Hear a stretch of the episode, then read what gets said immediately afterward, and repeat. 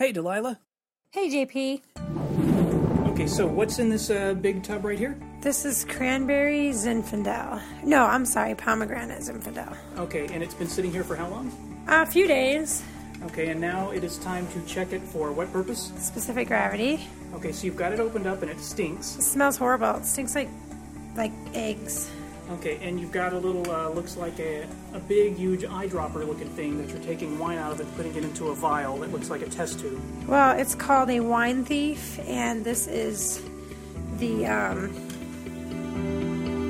I don't know what you call it. It's where you put the hydrometer in. So, why do they have special names and special things?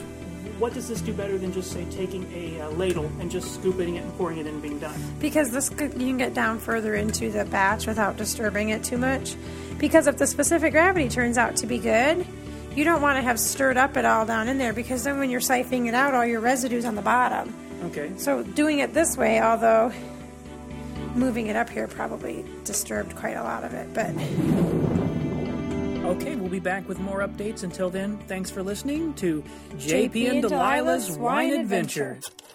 Another crappy podcast production.